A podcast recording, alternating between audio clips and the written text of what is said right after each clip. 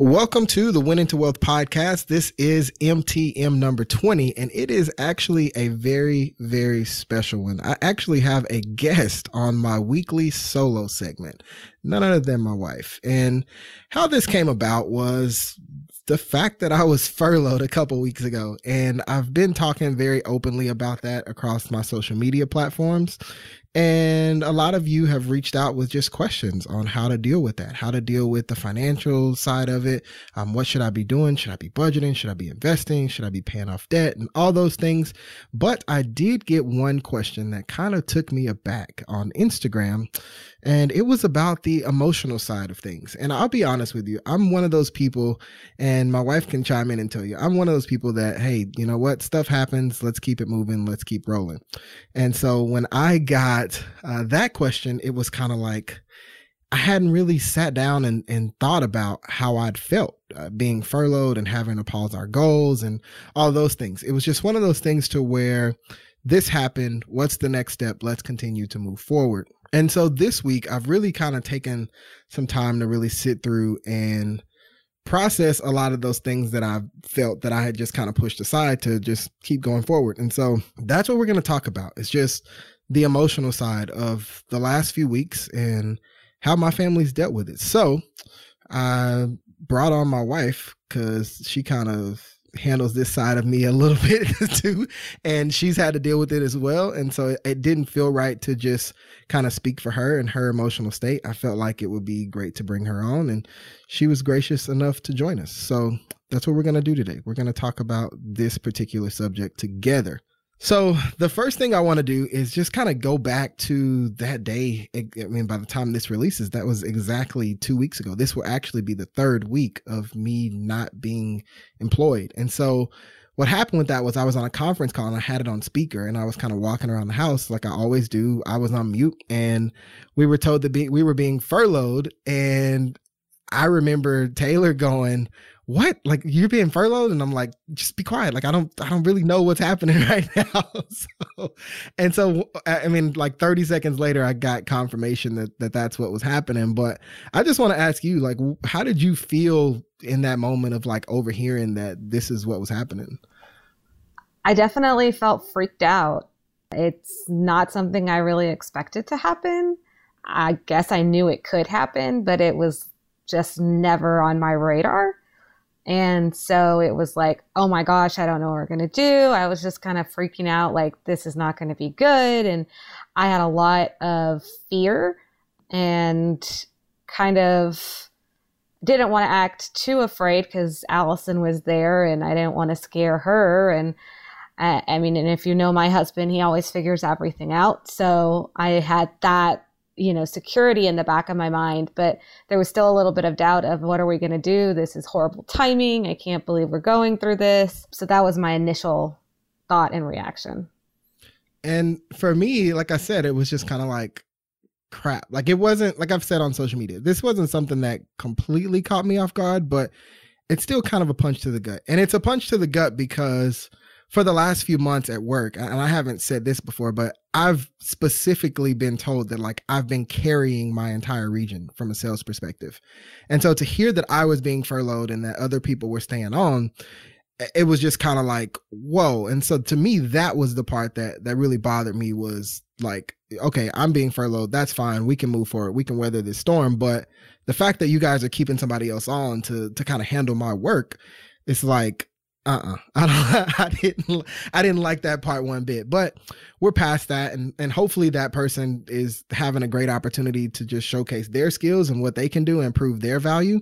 Um, that's kind of the silver lining is that I'm hoping for is that, you know, they're put in a position to where they can showcase themselves and, and be better. So, but it, the, I guess the natural follow-up I have to that is like, you know, we started this journey right after we got married, twenty fourteen. This is like our almost six years.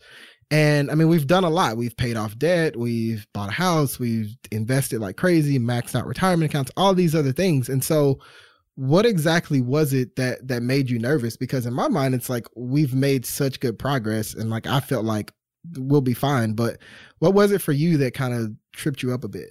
I think it's a loss of control. I am definitely a person that struggles with being kind of a control freak. And um, so uh, currently I'm on a position where I have zero control in my job. So I'm, I was already dealing with that emotion. Um, I'm a teacher and I usually have one hundred percent control of what I teach and in my classroom and how I teach it, um, as long as I meet the state standards. And during this, I don't get to see my kids. I don't get to plan. I don't get to do any of these things. And so I was holding on to the little pieces of control that I had, which required me to spend money. I was getting new activities for Allison. I was getting crafts to keep myself occupied and organizing the house. And we needed this organizer and we needed that. And I was finding ways to control, but my control required me buying things off Amazon. And it wasn't a lot. Don't get me wrong. I'm not some crazy online shopper. You but, are the shopper. No. But it was, you know, we're home with a two-year-old all day. She already really didn't have a ton of toys age appropriate. It's just controlling things. And I think when I heard furlough, I knew, okay, well, we're going to have to be really tight on our budget. Um, there's not going to be that like free money kind of wiggle room. Like, oh, we can spend this much money on Allison stuff and so on. That's always in our budget. So I think the biggest fear for me was less about like, we're not going to be in a financial position to handle this. I, I knew that, but it was just another loss of control for me and my personality and how I was already dealing with this. Okay. So as I said, this is going into like the third actual week of it. So how are you feeling now? I definitely think that I'm doing better, although this week I still bought things that you did not consider essential, and we had to weather that storm together. Granted, it was very inexpensive pencil boxes, but um, it was still not essential. And um, and so I think I think I'm doing better. I'm finding the things that I can control, and we're kind of getting into a routine. Allison's getting a little bit better, I would say, with not getting to socialize and learning how we are handling it. And, and I think that it's not as scary as I thought it would be. Also, just being more mindful in uh, how I think about it and the fact that I've become a little more grateful that we are in the position that we're in rather than being fearful and being upset about controlling exactly what happens. So, as I said, I've I've dealt with my emotions this week and and I, they've ranged from like angry um, to sad, to frustrated, to slightly concerned, and just kind of in, in my trying to figure out how exactly I feel, I've gone through that. And so have you fully accepted like at this point that we're going to be fine? And if so, like how did you get to that point from where you were? I definitely feel like I have fully accepted that at this point. Uh, I, it, I had to step back and kind of get some perspective because this will end. Granted, we don't know when, but it will. There's going to be an end to this. And I had to think about that. I also had to think about, okay, well, there's other people in worse positions than we are and seeing how they were handling things and still being positive. And I just kind of had to let go of my expectation and kind of live with the reality of what our life is right now. And I had to think about, although uh, you're furloughed and I've lost some control of situations, we're still in a really good place. Um, thankfully, we don't have any debt besides our mortgage. Um, and we ha- kind of lived below our means um, as it was. And so most of our income was going towards a mortgage and savings and all those different things. And so um, once, you know, when we budgeted the essentials, it was very obvious that we would be able to more than cover having our needs met. Needs met being we were going to have our, get to stay in our house, eat, you know, eat food and have utilities and those things. And, and so then it was kind of like, okay, well, this is not so bad. I just need to be more creative with the ways that I do how, you know, with the budget that we have and just more creative with time and the things we already have in our house and using those things to occupy Allison, occupy myself. Even I think just getting creative in the kitchen has helped me because it's, it's just kind of not focusing on the bad parts about this, but focusing on the good parts about this. That's really kind of helped me shift my mindset. I, I will say, I know this is not a good situation. There's not it's not ideal. I know a lot of people are really struggling with it, but I feel like there's good that's coming out of it for us. Um, as as a family, we get to spend a lot more time together. I, I was used to seeing my daughter sometimes only two hours a day. And um, and so this is this family time has been nice. Same with cooking. I, I it's not my favorite thing in the world to do, and now I'm cooking three meals a day sometimes. However, there's a little bit of space to be more creative and not rushed. And so just trying to find the good has really helped me change my perspective. Man, that was smart. That was better than I could have said it. I'll tell you that much. So. Well, that's why the emotional side is mine. So let's talk about our goals, because we came into the year, and, and I want to preface it by saying this. When we sat down in December, we were crafting out our goals. I, it finally hit me that, like, man, we've been killing it for five years. And I told you, I was like, I feel like this is going to be a year where we have to really stretch. And I didn't know what that meant at the time. Um, obviously, I didn't know this was going to happen, but I just felt like we were winning so dang much that it was like, all right, what's going to come? And then, you know, this with the furlough and all that. And, and that's been like the big blow to our goals. Like, we have, you know, goals to pay off our mortgage early. Um, obviously, we want to be work optional within the next ten years or so. And we're not able to really invest and all of that right now. And so how do you feel about us having to, like, pause paying extra on the mortgage and, you know, pause on maxing out the retirement accounts? Because that stuff affects, like, the life goals that we set early in our marriage. So, like, how does that feel? It's frustrating to to say the least, uh, because we have been so diligent about meeting goals and doing things. But I, I just know that we'll find a way. And then, and if we live on this small of a budget for now, maybe we'll keep it tight and, you know, add back things in later and focus more on investing. I just, I know this will end.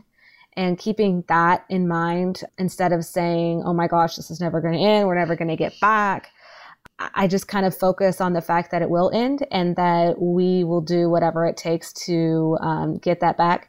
And I also think sometimes we focus too much on the future. And so this is kind of a, a good time to pause and think about the right now.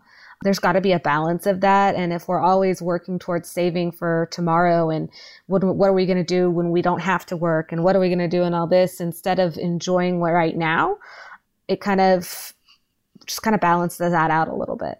Yeah. And, and I love that you said that, because that was a focus for us coming into the year, right? Like, I, on Instagram, I've been putting out these graphics uh, about our budget, and I missed March because this has just been a crazy April. So I'll get that out this week. But it was just kind of like sitting down, looking at it and going, okay, we could be saving and investing sixty percent of our income. Like, there, we have a lot of discretionary income that we spend just blowing money, really, um, just having fun, enjoying the process. And so looking at it every month going, okay, we could be doing more, but let's enjoy this journey, right? Like, let's, let's slow down a little bit. Let's make sure we're prioritizing date night. Like, let's make sure we're both getting one-on-one time with our daughter. Let's travel more. And like all these things that we kind of wanted to do this year. But in terms of our goals, I know for me, like, I think the biggest one is just not being able to invest, because I don't know, that, that just was like, again, sitting with that emotion this week. It was really just a punch to the gut. Like, man, okay. One, because you hear all the time, like, okay, when there's a market downturn, it's the best time to invest because the stocks are cheap. And so in your mind, you're like, you're gearing up. You're like, oh my gosh, it's like, it's happening. Like, not that you want people to suffer like that's going on right now, but you kind of feel like, man, this is a missed opportunity. Like, this is, you know, what you hear all the time from people in the FIRE movement is like, you know, when it's, when the stock market goes down, it's the best time to buy. But one thing nobody ever talks about is you could be on that side where you don't have income and that opportunity is no longer there. And so I think once we get past that, that's something that us in the finance community, we have to really be conscious of how we address that. But for me, that was the biggest thing. And it's because, again, I've just been groomed for, you know, almost six years now that like, yeah, it's great to ride the wave up, but when it goes down, like, that's your opportunity. That's when you find everything you can and you invest and you do all that, because that's where millionaires are made. And so like, to not have that ability, it was frustrating. I totally get that, because, you know, we're losing out on that compound interest. As a yeah. math teacher, I totally understand how that works. It's definitely important. But I, I don't think that the, you know, the few months that we're going to lose is going to entirely change the trajectory no. of our goals. No. Um, now, if this was years, I would be worried. Um, the fact that you have a start date that's um, supposed to be in June, uh, I think is very helpful too. The fact that they gave you guys a date makes me a little more comfortable. Granted, those things could change. I mean, I've had several start dates to go back to work, and now I'm off indefinitely until next school year at some point. So I understand that, and I'm I'm not uh, expecting anything to happen on that June whatever date. Um, but it's nice to know that this is not in, indefinite and that you're not laid off. And I, and it's also nice to know that you qualify for unemployment during this time, and that we can, you know, put that money to the side and do something good with it. Um, it's not anything we actually need to live off of. Thankfully, we can live on my salary, um, and I feel very blessed in that situation. But I, I'm just, I guess I, I've gotten to the point of grateful and thankful. And it took some time to get there, but once you do get there, it kind of makes things different. The perspective change. So let's talk about something that you brought up there. So again, you're you're the breadwinner right now. So I'm I'm uh I'm mooching off of you. So let's talk about that. Like, do you feel any increased pressure like with your job because I don't have an income right now? Like, does that affect you in any way? Um, no, not really. Um, just because of the nature of my job. I'm gonna get a contract for next year. I'm not in a position where I would be let go. I've been at my school for This is my sixth year, so I'm not, if they had to start laying people off, um, which they usually do have to let a few teachers go just due to uh, less kids or whatever, then I might be worried. Um, but I, I think that I'm in a pretty stable position. And the fact that we looked at a budget that was bare bones and we can make it off of what I make, I, it's a little less uh, scary. Also, with Allison being home, that's a huge weight off of our shoulders, is not having to pay daycare. Um, anybody with kids knows that's like a second mortgage. So uh, that extra is helpful. So no, I don't feel a whole lot of pressure.